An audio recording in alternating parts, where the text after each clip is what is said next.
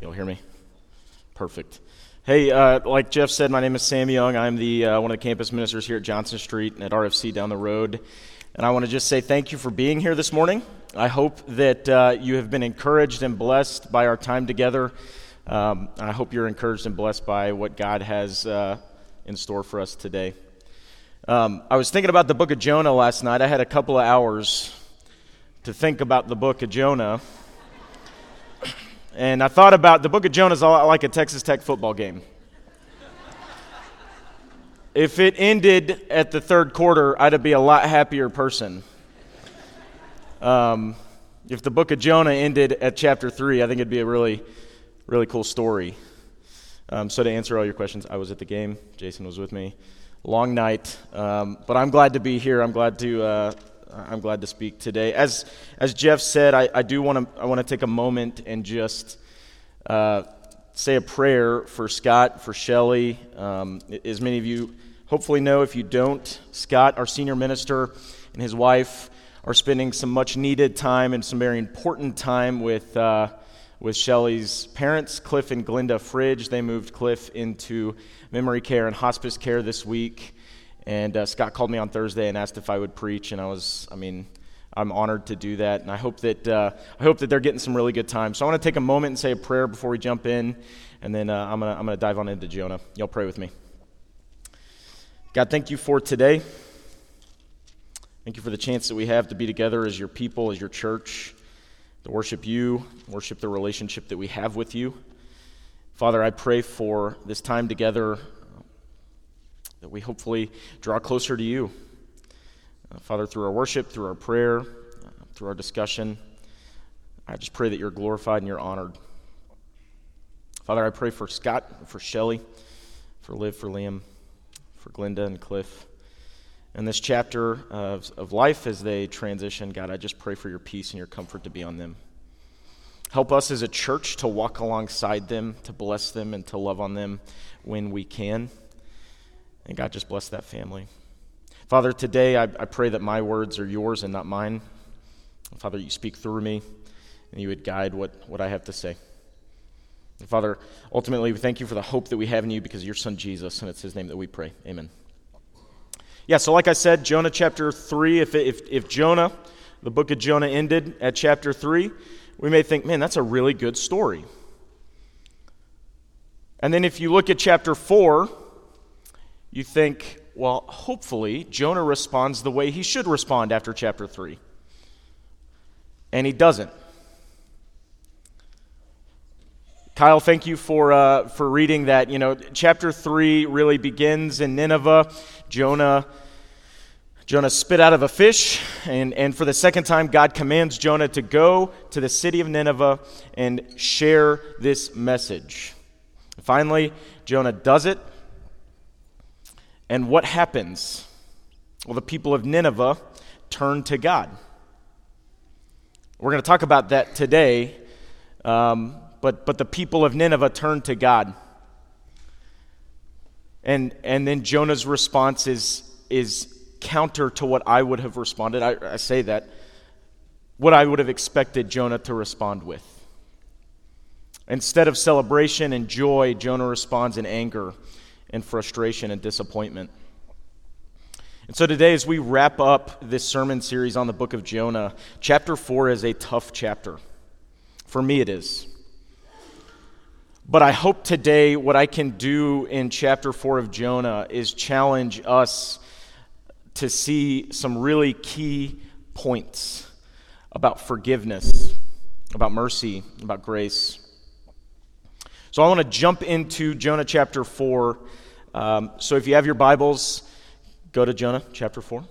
If you don't, the words will be on the screen. I want to read the first two verses of Jonah chapter 4, and it says this This change of plans greatly upset Jonah, and he became very angry. Again, not what I would have expected Jonah's response to be.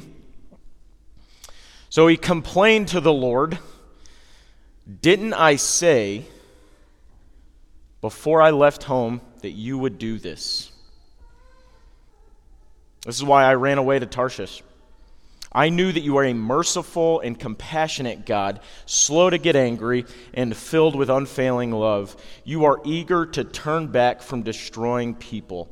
So just take a moment, and if you take Jonah's frustration out of this passage, you may think, man, this is a really positive statement, right? I knew that you were a merciful God. I knew that you were compassionate, slow to angry and filled with unfailing love. I know that you are slow to destroy people. And if you took Jonah's frustration out of the passage, that is a pretty, pretty cool statement. But we get the, we get the joy to see that Jonah does not respond the way I think he should respond. He's angry, he's mad. And I, and I love this passage. He says, I knew that you were going to do this. I knew that you were going to not destroy these people, and this is why I didn't want to go. Why did Jonah know? Well, go back to, go back to Jonah chapter 1. Jonah says, I'm a Hebrew. I follow God. So, what would, have, what would a Hebrew have been taught? Well, go to Exodus chapter 34. We've heard this. This is Moses. This is God speaking to Moses after he gets the second set of commandments. And, and and Moses says, God says this to Moses The Lord passed in front of Moses, calling out, saying, Yahweh, the Lord, the God of compassion and mercy, I am slow to anger with unfailing love and faithfulness. So let's just, let's just say this for a moment. Jonah knew who God was. Jonah knew who God was and what God was going to do. And I think if you look at the book of Jonah, and Scott's talked a lot about this, the book of Jonah, we see so many themes. What I hope that by the end of the day we'll see is reconciliation. But, but here in, in this passage, I just think it's interesting that Jonah knew God was merciful that Jonah knew God was not going to destroy people. And yet he still went. In fact, Jonah states he would rather die than have the people of Nineveh be forgiven. So, Scott and I talked on Thursday, and he, he posed this question to me, and I, I thought it was a really interesting question. This is a personal question, but are there people that we don't think deserve God's mercy? Are there people that we don't think deserve God's forgiveness? Because if you look at the first part of Jonah, I think that's what it is. Is Jonah knew God was going to forgive him, and that's why he ran. Because he made the decision, Jonah made the decision for God that those people did not deserve my mercy. Are there people in our lives that we do that for? Are there people in our world that we do that for? Scott and I talked again. Tomorrow we celebrate um, the anniversary of, of September 11th, and, and we remember thousands of, of lives lost. And it changed the history of the world. And, and we talked about what, who deserves mercy and love and forgiveness? Scott, uh, Jeff, and I talked about um, this in our, our Bible class on Sundays a couple months ago, and we're going to talk more about forgiveness. But, you know, if somebody fully gives in to God and allows God to become the Lord and the King of his life, they should be forgiven, right? And I think Jonah the book of Jonah, or at least chapter 4 of Jonah, is filled with the frustration and the anger that Jonah felt because Jonah did not think that those people deserved what God will do. That's what I, I, I remember reading this and thinking God does what God does. God forgives and loves and is gracious and merciful. And we shouldn't be surprised. That's, that's lesson number one. We should never be surprised when, in moments of, of desperation, people turn to God. I, I don't think we should ever be surprised. These people in Nineveh, I, I think that, that Jonah turns and, and watches, and, and I think he's a little surprised that these people turn to God. why was he surprised? Are we ever surprised when, in desperation, people turn to God? And I don't think we should ever be surprised. The people of Nineveh heard the message of destruction, and they did what they could do, which is turn to God. And instead of celebrating, Jonah became angry. Lesson number two that I think is really important here, and I've got this quote God's love for others does not depend on our love for others. Let me say that again. God's love for others does not depend on our love for others. And I think a lot of us probably need to hear that. I believe, and this is my, this is my uh, what, what, I, what I tell people is what I believe God's purpose is in all things is to reconcile everything and everybody back into right relationship with Him. I believe that is God's purpose. I, I, I truly believe that. And if, if God is going to succeed in that mission, it means that that everybody should have access to the love and the mercy and the grace and the forgiveness of God. And I think it starts here. Our, God's love for others does not, cannot, and will not be dependent on if we love them. So here's the kind of the churchy thing it's a lot easier just to love people. I, I, I, firmly believe that is a message Jonah probably could have heard is that it's a lot easier to go to Nineveh with a heart of love Um, I think when you pair these two lessons together, it makes sense to me. It makes sense. That when we allow our lives, our love, not to be, de- God's love is not dependent on our, on our love, right? If we allow that to happen, then we should never be surprised that people turn to God. And I think that's the, the, the story of Jonah here, is that is that God did what he was intending to do. I think that if you were to look at the beginning of Jonah and the end, I think God got exactly what he wanted out of it. He got reconciliation, he got restoration of people back to him. I think that's what God wanted. And I don't think that's what Jonah wanted. If you continue reading in Jonah chapter 4, this next part I think is just really kind of funny because Jonah does what um, you know, people do, right? It goes and pouts. And, and this is a really important part of the passage because he leaves Nineveh, not even Nineveh, he stays and he, he goes and he uh, says this in, in verse 5 Then Jonah went out to the east side of the city and made a shelter to sit under as he waited to see what would happen to the city. So God's, Jonah still does not trust God here. I really think that's important. Jonah still thinks that maybe there's a chance that this God's not as loving and as merciful and as forgiving as I think he is. As he goes and he sits and he just waits. And maybe, maybe there's a chance that this will happen. You know, cross my fingers. I'm going to go sit in my corner and I'm going to pout a little bit and I'm going to watch and hopefully God destroys Nineveh like he should. And what does God do? Man, I love, I love God here. he plays like the meanest trick. He's okay, I'm going to send you some shade. I'm going to send you this plant. I'm going to give you comfort.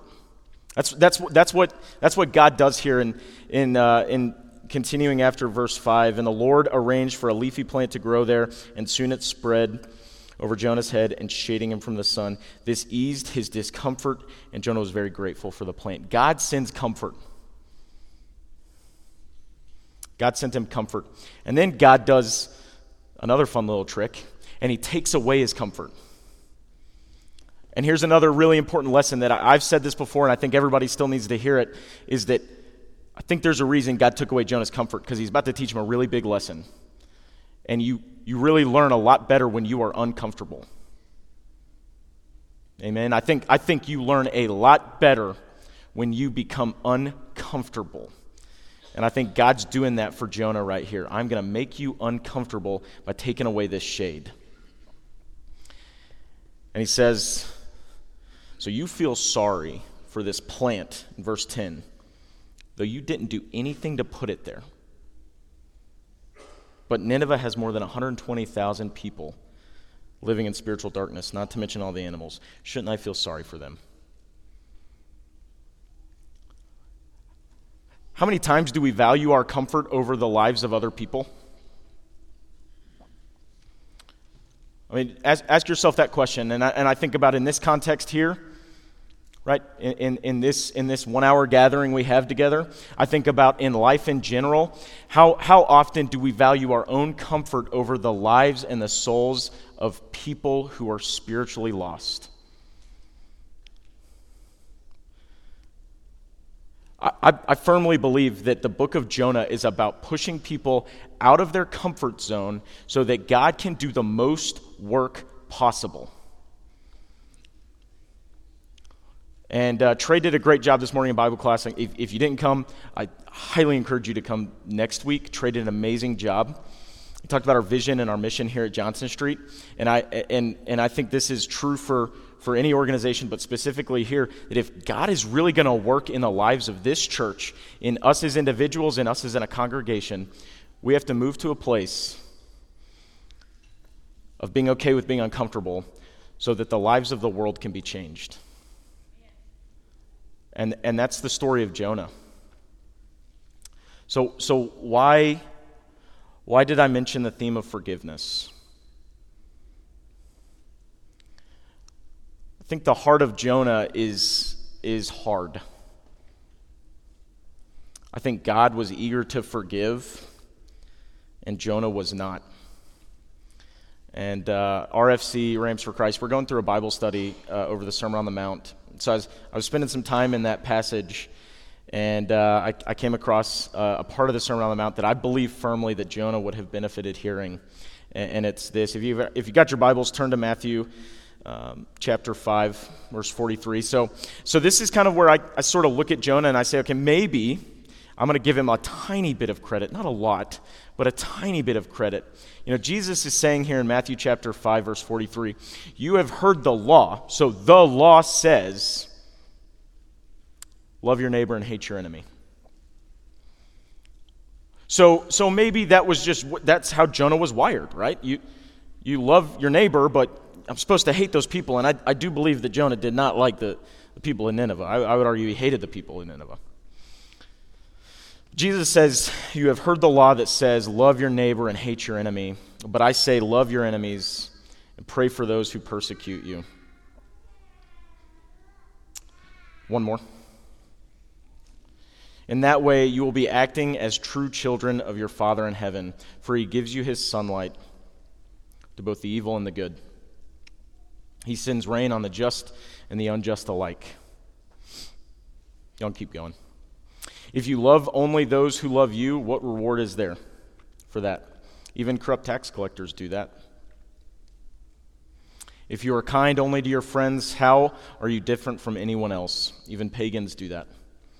But if you are to be perfect, even as your Father in heaven is perfect.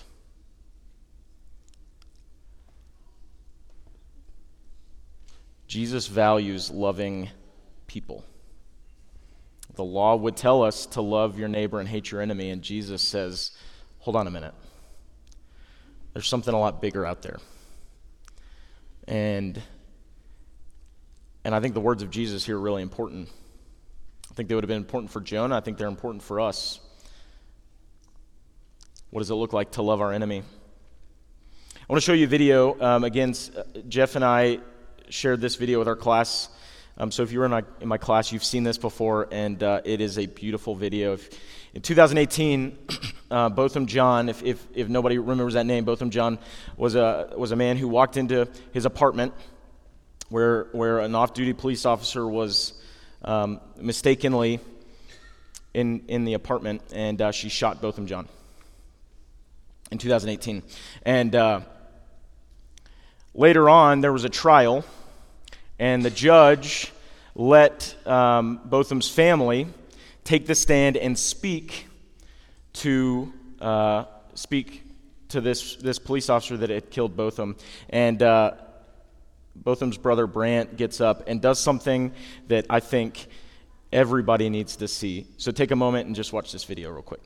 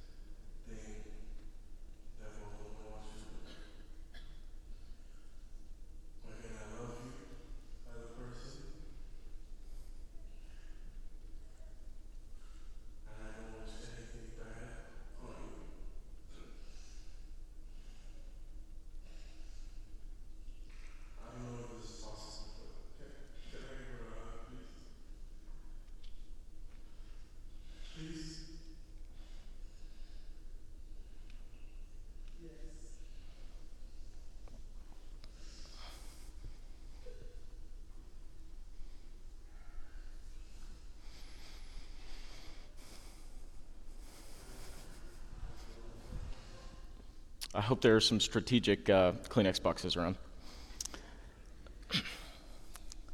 I love that video for a lot of reasons.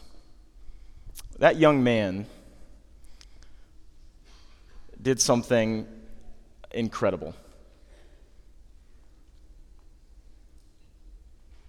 He sat in front of a courtroom, in front of millions of people and said, I love you and I forgive you. And the best thing that you can do is to give your life to Christ. And the book of Jonah, I believe, is about reconciliation of God's people back to Him. I think that's Jesus' mission. I think we have a part to play. And I think Jonah teaches us that forgiveness and love and mer- God is a God of love and mercy, abounding in steadfast love, right? Amen. And I love, I love that because because forgiveness is hard. But Debbie Freeman in class said this. That was probably the hardest thing he ever did, and I bet, I bet he would have regretted it till the day he died if he never did that. So, my hope and my challenge is we've talked about this book of Jonah, and, and I believe, again, I, I, I, I, lament Scott being absent because he doesn't get to finish a little bit of his holistic vision, but I hope that as you read the book of Jonah, when people turn to God, we celebrate and we realize that God's love for those people are not dependent on if we love them. So it's a whole lot easier if we can just love those people where they're at. Um, thank you for, for being here today. There are going to be some men and women around the room who uh, would love to pray for you. Uh, they'd love to, to pray with you. If that's something you need, please uh, don't be shy. Um, we're a family of people who love each other, and so I invite you to pray with, with those around us. Let me say a prayer for us, and then we're going to continue singing. God, thank you for today. Thank you for your love for us. Father, thank you for being merciful and loving, kind, gracious, and forgiving. Father, I pray that we love the world around us so fully that, uh, that you are glorified and honored. God, thank you for the time that we've shared this morning, and I pray your blessings over the rest of this day, this week. And I pray that you, you guide each and every one of us wherever you've called us into. So, Father, continue to bless us and love us. Thank you again for the hope that we have in you because of your Son, Jesus. It's his name that we pray. Amen.